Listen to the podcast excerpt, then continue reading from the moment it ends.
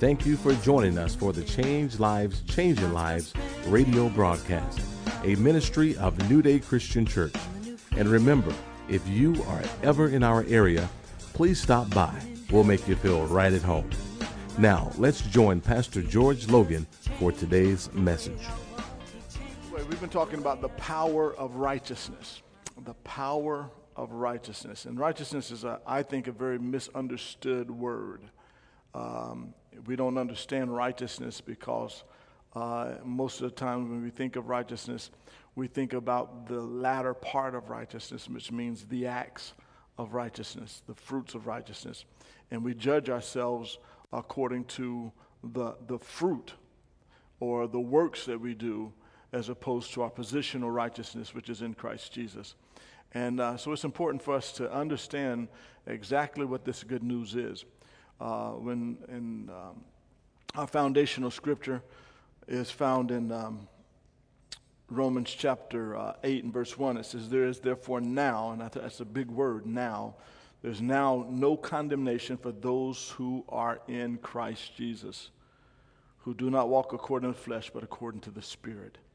So it's real easy when we don't take God at His word, uh, even if we, we are living a good life, if we don't take God at His word, we're really living in the flesh. We're using human reasoning to decide whether or not we are what He says we are. And sometimes our feelings get involved there and we f- don't feel right. We don't feel righteous. And when we don't feel righteous, um, we begin to doubt that He said that we are the righteous ones in Christ Jesus. So it's important for us to understand what does that mean to that there is now no condemnation. That word condemnation means no pronouncement of judgment. That there is absolutely no pronouncement of a judgment against those who are in Christ Jesus. So as long as we are clothed in Christ, no one can pronounce a judgment on us. Now, I don't know if that's liberating to your mind or not, or if you've gotten a full revelation of what that means. It means that no one can ever unjustify you. No one can ever take justice from you. It is a pronouncement. You are declared that way. We are now, right now, in this very moment, we are walking, those of us who are in Christ Jesus, we're walking free of any judgment, any condemnation uh, whatsoever. So, um, if you can look at it this way, if you were to go into court today and um, and let's say that you did, maybe you did um, run the, the, the stoplight. Maybe, maybe you did that. But let's just say that, that it was not counted against you, that there was no, you didn't get a pronouncement of a judgment on that. And let's say when you walked out of the courthouse and you've been pronounced, declared just or declared uh, righteous, um, uh, declared innocent, and they started yelling at you. They started petitioning, He's guilty, He's guilty, He's guilty. Does that stop you? Does that move you in the least bit? I mean, it might get to your feelings a little bit, but is it going to make you go back into court and tell the judge, Oh, I'm sorry, I really am guilty? Um, I, I, I'm just going to, and then for the rest of your days act like it. No, I don't think any of us are going to go back out. I've not seen anyone do that. You know, you watch the shows, you know, if you watch any of the, uh, the shows where people go to court and they get a pronouncement of innocence. I haven't seen not one person yet go back in the court and say, No, you got this wrong, Judge. I'm going back in. I, am not going to receive this, this uh, not guilty verdict. No, it doesn't happen that way. And once it's done, it doesn't matter what anyone else says about you, even what you say about yourself. It's what the authority says about you. And so we have the supremest of all supreme authority, God, who makes a pronouncement uh, on us, and that pronouncement is not guilty. Not guilty. Now, all of us have histories before we come to God, don't we? We all have a history, we all have some things that we're not so, um, you know, we don't want nobody else to know. I'll just say it that way. And we have those histories, we have those kinds of things. Uh, and, and some of the times, what the enemy's job is to keep us reminded of those things. He doesn't want us to be reminded of the not guilty. He doesn't want us to be reminded we are no longer uh, guilty before the high court of God. Uh, he wants us to continue to live in constant state of guilt and shame and all that that brings. And when we do that, um, there's one thing about shame and guilt and condemnation. If you don't do something with it, excuse me, if you don't do something um, with it, uh, then it will eat you to pieces. So everyone, everyone, everyone does something with their sin. Even when the something that they do doesn't isn't doesn't really work. They constantly are working on that. So when that happens, and, and if I can go over a few more things, sin consciousness or consciousness of sin causes us to continuously labor, labor for dominance labor to hide or conceal, labor for innocence, labor for equality, labor for superiority. That's why we are here in our country as we are today, is because there is that, that I've got to, because I've got, I'm either dealing with sin, guilt, and so we're, we're constantly trying to suppress those feelings of guilt, suppress those feelings of shame. And what we do is, in order to get rid of my guilt, I got to put you down. I've got to dominate you. I've, I, got, I need someone that I can feel better than. The only thing about that is I've got to constantly feed that to myself. I, it's never a consistent thing. I've got to constantly feed my insecurities. I got to feed my sin consciousness. I've got to daily get rid of it. That's why when we look in Hebrews chapter 10, and we'll get there eventually uh, in teaching, it says, that the sacrifices could never, ever make those people free from a consciousness of sin. The sacrifice of bulls and goats, it's speaking of, could never free the people of their sin, their evil consciousness. And neither can anything that we do today. I don't care what it is, it will never free us from a consciousness of sin. And so, many times, even when we're, we're dealing with, uh, with injustice, Sometimes the motivation behind dealing with the injustice is to ease my sinful soul. Like I'm out here, I'm doing this because I feel so guilty. I feel so much shame. I feel so condemned. And therefore, if I just go out here and do a little bit of this or write about this or write about that or do that, then I can ease my conscience. But it doesn't work that way. The only remedy for a sin consciousness is the finished work of Jesus Christ. And then, when we have that as the solution, we can go back and go to the wounds. We can go back and speak to and, and, and, and add salve to and, and, and, and minister or call, bring medicine to it. You can't you can't get rid of it because the wound is not in our spirit anymore after we're born again. The wound is now in our soul. We're no longer separated from God, but we do have a wound, as it were. Our, our soul needs to be saved. Our soul has been traumatized. Our soul has gone through a whole lot of things. And, and, and the, the thing about where we are today is that the trauma for many of us, really, to be honest, all of us, because we're interconnected, whether you're white, whether you're black, it doesn't matter, you're interconnected in the trauma. So there is trauma that has been done to all of you. There was trauma to that little kid who's looking up at a tree limb with a black man hanging from it and they're just a little kid. They're just a little kid at a Sunday picnic with Sunday clothes on. You can't tell me that child has not been traumatized. You can't tell me that's a wound to the soul. Just the same way as the person or the family that that trauma has happened to. So we've all been traumatized. We've all dealing with some a sin sick soul. That's why the Bible says, "Work out your own salvation with fear and trembling. It's talking about work out your soul, work out your mind. Paul says it like this in the book of Romans. He says, What I want to do, I don't do. The things that I don't do, those are the things that I want to do. O wretched man that I am, who will save me from this body of death? Well, he knows he's, he's ministered on the spirit man. So he can't be talking about the spirit man. He's talking about the soul of man. Who will remedy this? Who will give me liberation from these thoughts that I had? Who will free me up so that I won't have to continually feed my guilt or have to uh, uh, uh, always work on and feel guilty and condemned all the time? A condemned person talks, walks, lives, acts like a condemned person. But a person who's been set free talks, lives, acts solely different. Completely different. So we're all kind of having to work those things out. We're working out trauma on both sides. We're working out who we are on both sides. So when Paul says in uh, Romans chapter 12, he says, I'm not ashamed of the gospel of Jesus Christ, for it is the power of God to salvation to everyone that believeth. For in that gospel is a way to righteousness. In that gospel is a way in which we become or know how to become or be made right with God. That's a big thing. That's a huge thing. How do I become right with God, the supreme being, the judge of all the earth? How do I become right with Him? And it's the cry, listen, it is the cry of all humanity. It's how do I become right with God? Romans 1 tells us like this. He says, he says, what can be known of God, what can be known of God is there. You can, you can witness it through creation.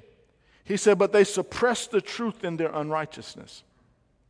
They hold it down, they keep it down in their unrighteousness. Truth is out there. The revelation of God can be actually be seen even through creation. There's an indicator that there's somebody bigger than me out there. And that someone that is bigger than us is begging us, please allow me to make you right. Allow me to, to, to get rid, let, let me give you the big break. I, I woke up this morning and that's what was on my mind. Uh, it's like God has given us a big break, humongous break. Because otherwise, we'd have to live with guilt all of our lives. All of our lives, we'd have to live with all of these. And, and listen, I don't care if you're white, I don't care if you're black, I don't care if you're polka dotted, I don't care if you're yellow, red, green. We all have guilt. We all have had guilt. We've all done things that we're not proud of, that we are ashamed of, even.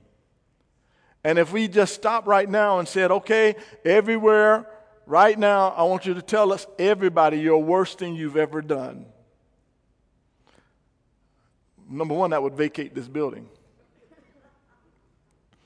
Because nobody wants to tell all of that, right? No one wants to tell all of that. But all of us know in our humanity, all of us know we do have a story like that. Right? I mean, all of us have a story that we don't want nobody else to know. And so, what do we do with that? How do we handle things that man was never meant to have to carry? Adam and Eve were never supposed to carry guilt. Adam and Eve were never supposed to carry shame. They were never supposed to be able to, to be afraid to come into the presence of God. In the very beginning, it tells us, you know, uh, Adam said, um, um, when God showed up and they had already uh, uh, been disobedient, and uh, uh Adam, Adam hid. And God said, Why are you hiding? That's not our relationship. That's how, not how we roll. That's not how we live together. I talked to you in the, in the cool of the day. I, I talked, we've been talking for the longest. I, I made you and I, I gave you your wife. And, And we had it going on like that. We, we were free that way. Why are you hiding from me now? And Adam said, Because I'm naked. And he said, Who told you? Who, who brought you into a consciousness of your nakedness? Who made you sin conscious? It was his sin that made him sin conscious. It was his disobedience that made him sin conscious. And he passed that along to his sons, uh, Cain and Abel. And what did they do? Out of that same sense of sin consciousness, Cain slew Abel. He was trying to get rid of guilt. He's trying to get rid of inferiority. He felt inferior. Well, look, Abel's done this, and look at me. Look at, look at me now. Well, if there's only one of us, they had to only look at me. And he slew Abel. And he thought it would get rid of his sin conscience. No, it just compounded it. So we all have to do something with it. It's, it's just embedded in us. We don't handle sin consciousness well. We gotta have something to deal with sin. And God, in His wonderful, majestic, and all powerful way, has given us a way in which we're able to deal with sin. Actually, not only deal with it, don't even have to deal with it no more. He has a way to get it out completely so it's no longer even a consideration anymore. So, listen to this. listen to these uh, scriptures again, I want to go back just to touch a little bit on, on what we've talked about already, because for whatever reason, and I, and I think I know why, but for whatever reason, the revelation of, of righteousness is just hard to hang on to. We can get pieces of it, but then we go back and we look at ourselves in the mirror and we look at our family lineage and then we look at what I said to somebody at work yesterday and, and what I said to somebody on the phone and some of the thoughts that I have, and then all of a sudden it slips from us and we begin conscious of sin again. But when we look at Scripture, and we'll get to some other ones later, but the Bible tells us in our beginnings of our relationship with God, He says that He has uh, remitted our sins. Now, remission means he sent them away. Like they're gone. It, it, it doesn't talk about him covering our sins because anything you cover is going to eventually do what? Come back up again, right? You know, you, you, you clean your carpet and you thought you cleaned the spot, and then, and then like six weeks later, three weeks later, four weeks, it, the dirt comes seeping back up. What do we do? We just pushed it down. We didn't necessarily get rid of it. But what he has done for us, he has completely gotten rid of sin. He's not in the covering business. He doesn't cover things. They did that in the Old Testament, but not in this New Testament. So, so uh, uh, what, is, uh, what is New Testament righteousness? Uh, New Testament means to conform to a standard, conforming to a standard, conforming to God's standard, the ability to stand before God without a feeling of guilt or of inferiority. Now, if you can stand before God without guilt or inferiority, you should sure enough be able to stand before your mankind without a feeling of guilt or inferiority. But those things have ruled us all of our days is guilt and inferiority, superiority, dominance. All of those things have been a part of our of our existence uh, forever and a day. So being conforming to God's standard, we need to know what God's standard is. And we said what that is. It is to absolutely have no sin. So in 1 Corinthians chapter, um, 1 Corinthians chapter uh, 5 and verse 21 says this. It says, For God made Christ, who never sinned, to be the offering of our sin definitive, a definite article. He is the offering for our sin or for my sin or for your sin, whoever you it may be, so that we could be, big word, that we could be made the righteousness of God. That we could be made the righteousness of God. What is the righteousness of God? In a word perfection. Who is perfect? Jesus. So when he talks about being made the righteousness of God, he's really saying that we are being made like Jesus. That we are being made like Jesus. See, it's one thing to know that we have legally been made right. Like, like I'm, I'm legally, I, I, have, I have legally, whatever the, the, the legal requirements are, I've been made right legally. But it's a whole other thing to be made right, like in our total nature, that our nature is now right. Because you can change, you can give someone and, and, and set them free and justify them and make them right legally but if their nature doesn't change, what are they going to do? They're going to go back and do the very things they did before, right? Right? Because that, their nature hasn't changed. I said this earlier. If, if you, if you uh, declare this, this day This day, this very day, all dogs are now cats. Every dog in existence, hear ye, hear ye, hear ye. You are now a cat. And so uh, let's prove that you're a cat. So a squirrel goes by. Dog said, Cat, or no cat. I'm going after that squirrel. And, and, and, something on the inside of that dog begins to, or that cat that's been declared a cat, something on the inside of him begins to. And he knows he's supposed to meow, but something on the inside of him says. and, and he lets out a big bark. You know why? Because though we have declared him a cat, his nature hasn't been changed yet. And so he still does what? He barks, right? He barks. But let's just say that some kind of supernatural way um, that no longer not only was there a declaration that you have been made a, a, a, dog has been made a cat, but somehow they swooped down and they changed the nature of every dog and made every dog a cat. Changed them completely. So now, now they're, they're still thinking like a dog. They're still thinking like a dog, but, but something on them is compelling them to do what? Meow. Something on the inside of them is like, I know, I know I'm, I know I'm better. That's what the cat would say. I know I'm better than the dog. I, I just feel compelled. I could feel compelled. I, what, what, was that? Was that a, was that a mouse? I don't, I don't know why I want to chase that mouse. But something on the inside says that's, that's who I am now.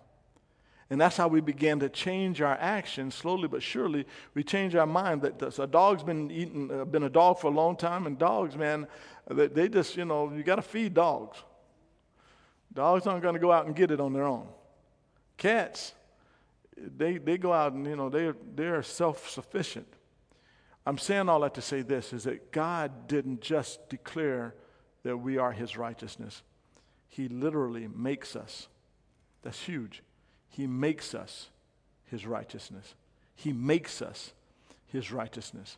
That's why we can go back and expect better from our brothers and sisters in Christ because we know they have the substance of Christ living on the inside of them. If they didn't, then we couldn't make a demand on them to go, come up higher. God couldn't say, Be ye holy, for I am holy, if they had not holiness on the inside of them. And so we can make a demand hey, bruh, we know what's on the inside of you. You know what's on the inside of me. Do it now. You can do it. It may take a little time. It may take a little, uh, uh, a little while for you to get to that place, but you can do it. You can get there. It may take a little coaxing. It may take a little, little pushing, but you can get there. You can get there. And so, listen to this this is wonderful news. This is so good news.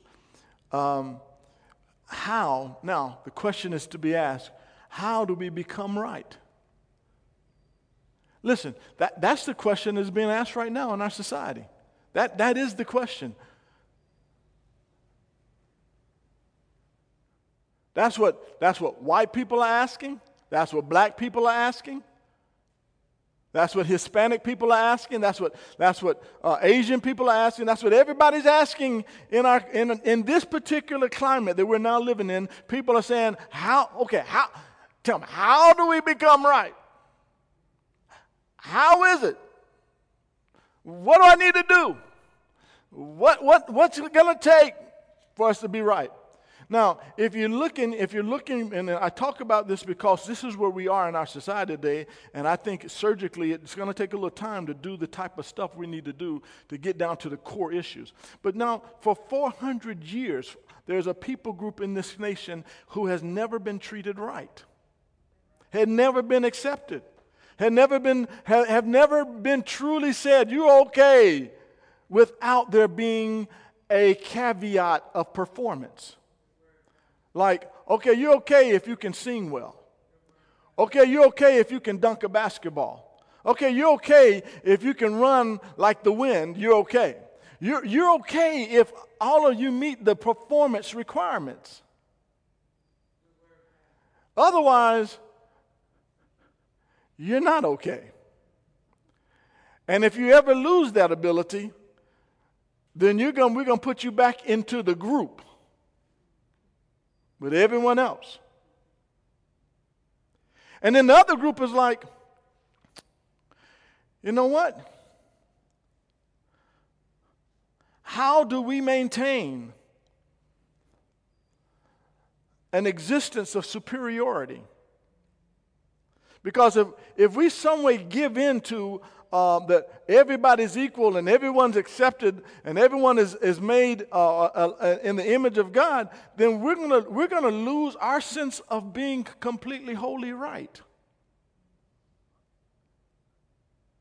That we're going we're gonna lose our, our status of superiority. But don't you know everyone, everyone has, has, has suffered from the trauma of 400 years of injustice on both sides. Everyone is suffering. Everyone is a little diminished up here and needs a little bit of work. The oppressor can no longer, he can't, he cannot um, without keeping, as I can use this, uh, without keeping his knee on the neck, he can, he's not free. He's not free. And sure enough, the one who's got his knee on the neck, whose, neck's, uh, whose, whose knee is on that neck, he's not free. And I think it's such a representation of what we're talking about right now righteousness or unrighteousness. Let's read another scripture here before we go on in, on that. Oh no, your second service, you always bring out something else.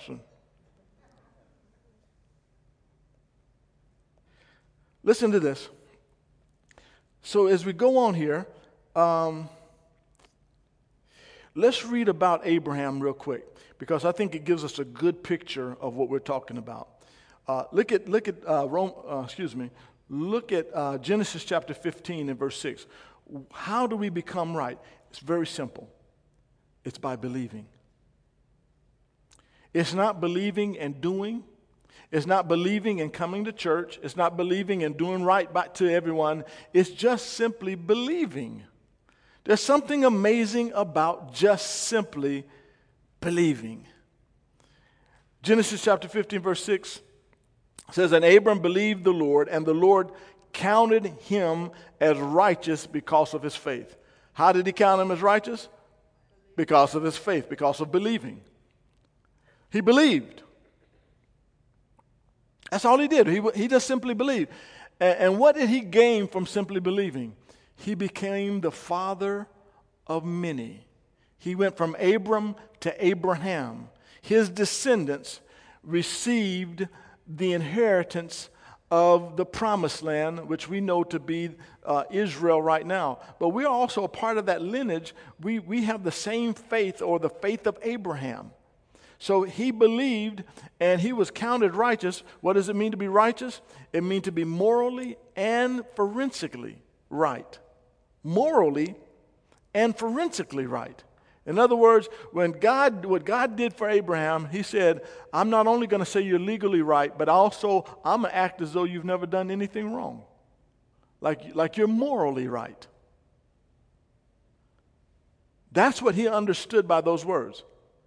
Now, if you look at Romans chapter 4 and verse 1, it, it breaks it down even more. Uh, Romans chapter 4 and verse 1, it says, Abraham was and let me just say this the reason Abraham can be included in the New Testament is because he was operating without a covenant, without a law, just like you and I. So it's, it's, it's all right. You couldn't even uh, include uh, some of the prophets in this because they were operating under the, the Mosaic law. But Abraham came like 400 years before the law. And so he, he was more like us than David was because he was operating without any law and it was a credit to him because of his faith. Okay, does that make sense to everyone?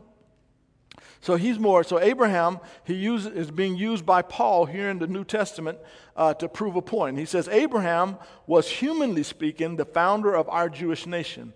What did he discover about being made right with God? If his good deeds had made him acceptable to God, he would have had something to boast about. Remember, that's what we're talking about. He said, if his good deeds had made him acceptable to God, he would have something to brag about. If his dancing, if his singing, if his acting, if his running, if his jumping, if his working, if his intelligence would have made him right, then he would have had something to brag about. But that was not God's way. But that was not God's way. Say that, you know, say that under your mask. That's not God's way. Thank God. For the scriptures tell us Abraham believed God, and God counted him as righteous because of his faith. God counted him as morally and forensically right, as though he had never done anything wrong because of his faith. When people work, their wages are not a gift, but something they have earned. Now, this is so important for us to see this here.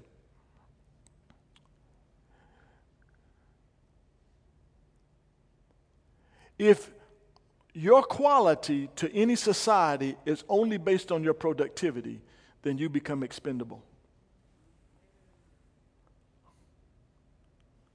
Did you hear me? If your acceptance is wholly based on your productivity, then when you become non productive, you are at that very moment expendable. We see it in professional sports all the time. Guy used to could run fast, can't run fast no more. He's a half second slower. So what do we do? We waive him. We release him. We send him off. Because in that, the, in that business, you're only as good as your productivity. That should not be the same way within society, but Unfortunately, that has been the case. And that's why there's such a nagging, there's such a, a, a rage on the inside, there's such a fear of failure because who's going to bring me, who's going to accept me in?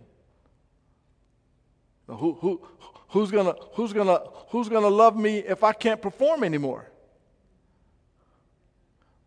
Well, why, why, why do you like me? Well, you, you do a good job uh, for producing for us.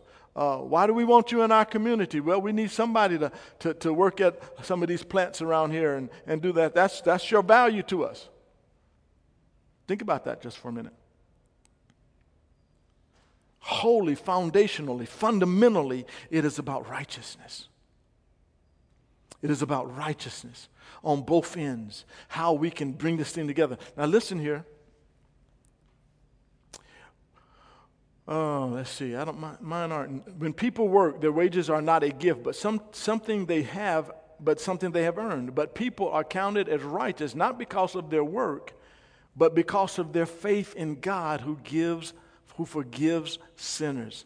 David also spoke this when he described the happiness of those who are declared righteous without working for it. In other words, he's looking, man, this is, there's a day coming when, when we're going to be declared righteous and we don't have to work for it. Oh, what joy for those whose disobedience is forgiven, whose sins are put out of sight. Yes, what joy for those whose record the Lord has cleared of sin. Now, is this blessing only for the Jews, or is it also for the uncircumcised Gentiles? Well, we have been saying that Abraham was counted as righteous by God because of faith, of his faith. But now, but how did this happen? Was he counted as righteous only after he was circumcised? Or was it before he was circumcised? In other words, he's asked the question Was he counted righteous after he did some work or he performed something? Or was it before? He says, Clearly, God accepted Abraham before he was circumcised. Don't you wish you had some relationships like that? Don't you wish you had somebody who would just simply accept you, embrace you, love on you, and, and, and believe in you, and you hadn't done nothing yet? They just accepted you. They just, just received you and said, You know, I love you despite, I don't care if you ever perform or not, you are in with me. You don't have to have had an education. You don't have to be a certain color skin. You don't have to have a certain intellect. You don't have to have anything. You just are accepted. That's wonderful. That's beautiful. That's, a, that's an environment that anyone would want to be a part of. I don't care who they are. But if the door is forever shut and you're always, okay, um, um, I just, I just uh, cut the grass. Can I come in now? Uh, listen, hey, I, I, I not only cut the grass, but I, I actually fertilized it and everything else. Now can I come in? Well, well, well hold up. Uh, guess what? I made, I made the highest grade in all the school. Can I come in now? Whoa, whoa, whoa, whoa, whoa, whoa. Wait a minute. What about this? You see, if someone doesn't have that kind of attitude, there is always, always a, a, a, a you can come in if. You can be a part of if. You see, uh, I said this earlier. Um, when, when we were in school, all, all of our children um, performed differently in school. I mean, they just different minds, different ways of, of operating in school. Uh, but I remember going to the school one time, Kim and I both, and, and the word was said, um, you know, uh, we, we expect, we expect more out of your children. And I'm like, it, it, just, it just didn't settle well. It just didn't hit me in my spirit right. What do you mean? Because they're my children. What if they just are children? What if they're just children? regardless as to it shouldn't be what who their family is and where they came from and it, it should be just you're a child and and and we just expect from you because and we're going to do everything to bring what's in you out. I don't care who's at home. I don't care what kind of conditions you're coming out of. I don't care who your mama or your daddy is. It none of that stuff matters. You are, are important to me. I accept you. Anytime there is a some form of a caveat to acceptance, that means it's performance based. But God doesn't do that. God just says, Come on in, come on in. Come. I don't care what your past is. I don't care what you've done. I don't care what kind of rascal you've been. I don't care because I've got the power to change you. All, all I need you to do is to accept what I have done for you and then you are accepted by me. You just have to believe, and I'm going to change everything about you. Now, it may take a little while because you've been a rascal for a little while. Your mind been messed up for a minute. But I accept you. What if, what if we did that for people? What if we did that? And let me tell you something, we don't want to be guilty of, you know, it's easy to generalize everyone. I could look at, at Miss Nina here and I could say, hmm, she must be one of them. I don't even know her. But because she is of a certain color, certain uh, complexion, I could already broad brush and say, I already know her. And I don't, I don't know the, the least bit about her, but I've already determined what she is. And until she proves differently, then that's what she's going to be to me. But that shouldn't be, is it? I should just say, Well, praise God. We accept you. God bless you. Come on in. God bless you. Now, now that you're here, we're going to make you better. Right? We're going to make you better. The word of God is going to make you better, but we're not, we're not giving you, we're not saying that you need to pass a test to get here. We're not going to look at you with a measure and say, oh, do you measure up? or don't you measure up? It's just we accept you. We accept you. And that's what God has given us. Let's look at this a little further.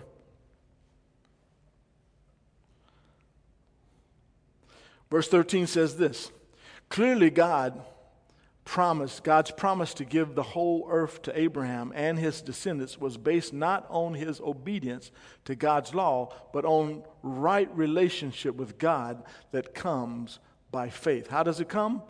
By faith. Right relationship with God that comes by faith. This is what the scriptures mean when God told him, I have made you a father of many nations. This happened because Abraham believed in God who brings the dead back to life and who creates new things out of nothing, or who calls those things which be not as though they were. That is, that is the break. You know, uh, Miss Judy, you asked me earlier, what's the name of it? I told her part three. She always nagging me about what, what's the service, what's, what's, the, what's, the, what's the title today, Pastor? And I told her part three. But if there is another title to it, you can say the big break the big break. Like all of us, all of us need the big break, don't we? We need someone to say, okay, you are, are, you are here, but I'm about to take you vertically to here. You know what I'm saying? In other words, a vertical leap. As opposed to, I'm coming up the rough side of the mountain. and boy, I mean, that's a rough side. You don't ever get there. It's like you're just, oh my gosh. No, what God wants to do is He wants to take us from here to here. Like immediately. That's what He does through acceptance, is He takes us from here, old sinner, old worm on the ground, and He takes us from there to here immediately, like, like that. And then he begins to work out our sanctification. He sets us apart and then he begins to work it out in us. Day by day by day, we begin to be more and more like him because it just takes a long time to get this mind renewed and get it changed, get it transformed. But at least acknowledge it. At least acknowledge you got some, some damaged goods up there, right? And what shame does and guilt does, it doesn't allow you to go and examine the damage. Oh no, we don't we don't have no damage. We we we're not good. Well, what is that crack going up your wall? That crack didn't just come here. There's a foundational damage somewhere. Well, we can cover that, that found, we can cover that crack, but you can't fix the problem. It's going to show up somewhere else. So, what God does, He fixes us in our core, and then He goes back and says, Now you can deal with it without shame and without guilt, but you got to go there. It's not going to be done unless you admit there's some work that needs to be done in your soul. And that's all we're really asking, all of us, both sides. You know, don't, don't tell me you don't have some issues. Don't give me that. I'm let you know I got some issues. And guess what? You got some issues. So guess what? In a holistic way, I don't have to run from it. I can say now I got the solution. It's called the Word of God. It's called the renewing of the mind. But you got to start somewhere through acknowledgement. And you can acknowledge it when you know the core of your being is right with God. Let's look at some more scriptures and then we'll be, we'll be done in just a few minutes. Look at this Romans chapter 3 and verse 20. Let's read this. For no one can ever be made, everybody say made. No one can ever be made right with God by doing the law, what the law commands. Is that, is that, do we need to even expound on that? Is that pretty simple? It just says it. It says, No one can ever be made right with God by doing what the law commands, even though that's what we've been mostly used to, is doing the law. And it tells us plainly here, you cannot be made right by doing the law. The law simply shows us how sinful we are.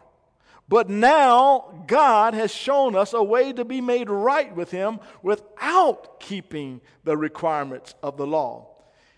As was promised in the writings of Moses and the prophets long ago, we are made, everybody say made, We are made right with God by placing our faith in Christ Jesus. We conform to the, the standard of God by putting our, our faith in Christ. We are the perfection of God by placing our faith in Jesus Christ. And this is true for everyone who believes, no matter who we are.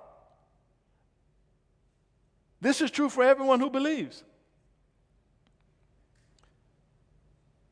No matter who we are, and this is true for everyone who believes, no matter who we are, for everyone has sinned.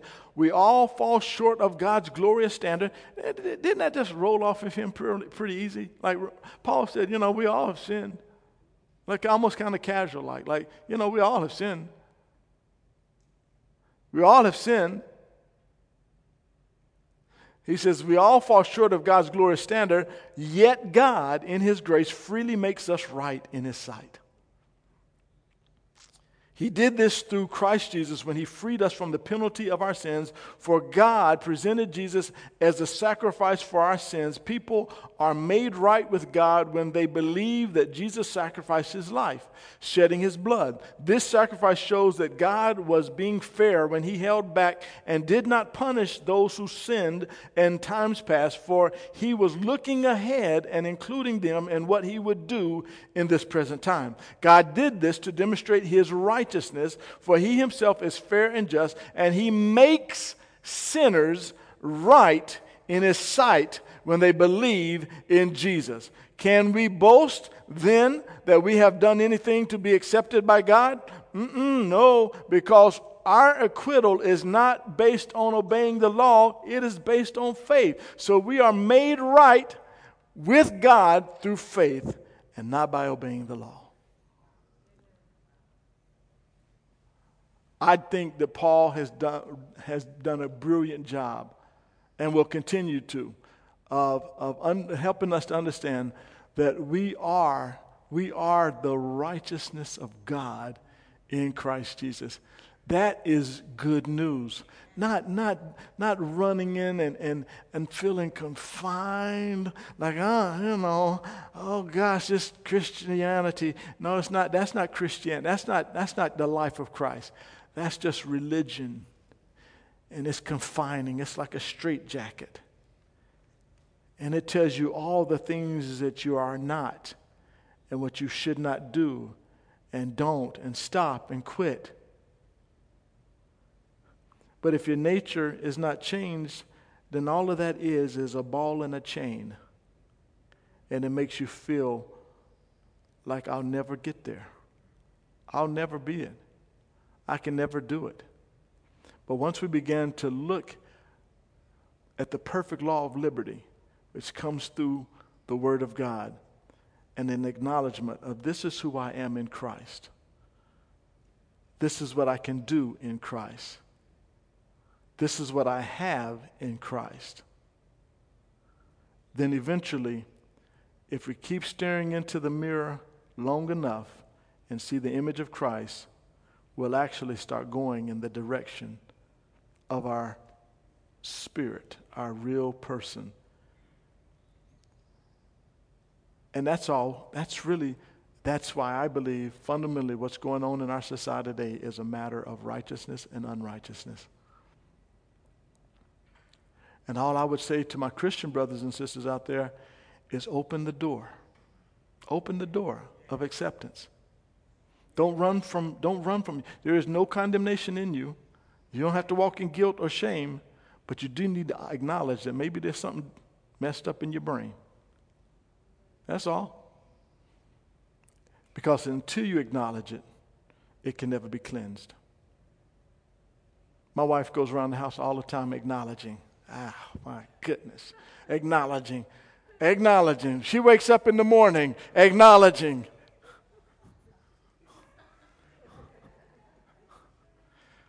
George! But, but listen, it will never be fixed until she, until she acknowledges, until I acknowledge what she acknowledges.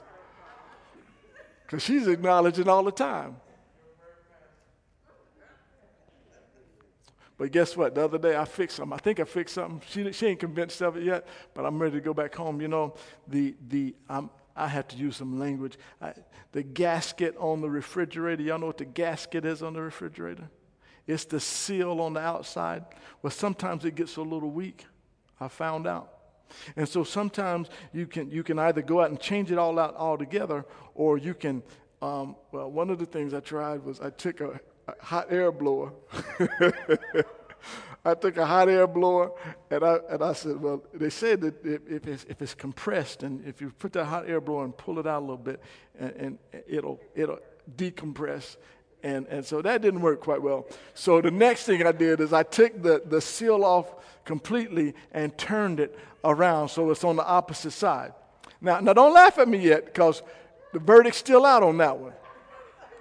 But I believe, I believe it got colder and I believe it's working. And so if there's no condensation on the inside when I get home today, I'm going to stick my hand at my wife and I'm going to say, acknowledge this.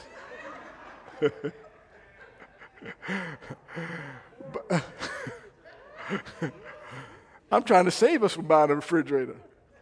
All right. Anyway, are you getting it? Y'all, y'all, so we have to acknowledge things to change them, but we don't have to necessarily we can separate and distance ourselves from, from the thing. In other words, I didn't, I didn't feel condemned that my wife acknowledged something. I didn't feel any less because she said this thing is, I just feel like, okay, we need to fix it. You've been listening to the Change Lives, Changing Lives radio broadcast, a ministry of New Day Christian Church. Please visit us at our website at www.newdaycc.com newdaycc.com. Again, that's www.newdaycc.com. If this broadcast has been a blessing to you, please tell others. And if you ever get the opportunity, please come visit us at New Day Christian Church.